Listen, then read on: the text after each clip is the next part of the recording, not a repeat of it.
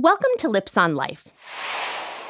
I was in a pitch meeting with a venture capitalist last year, and he immediately asked, Did your parents influence you to be an entrepreneur? Tell me about your childhood. He didn't say, Oh, what's your business idea? He cared more about my childhood than the actual idea.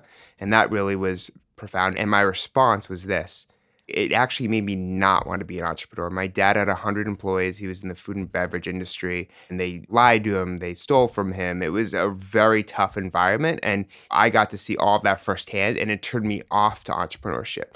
The reason why I got into entrepreneurship was because of blogging, because blogging to me was this testing ground to see what the possibilities were in life.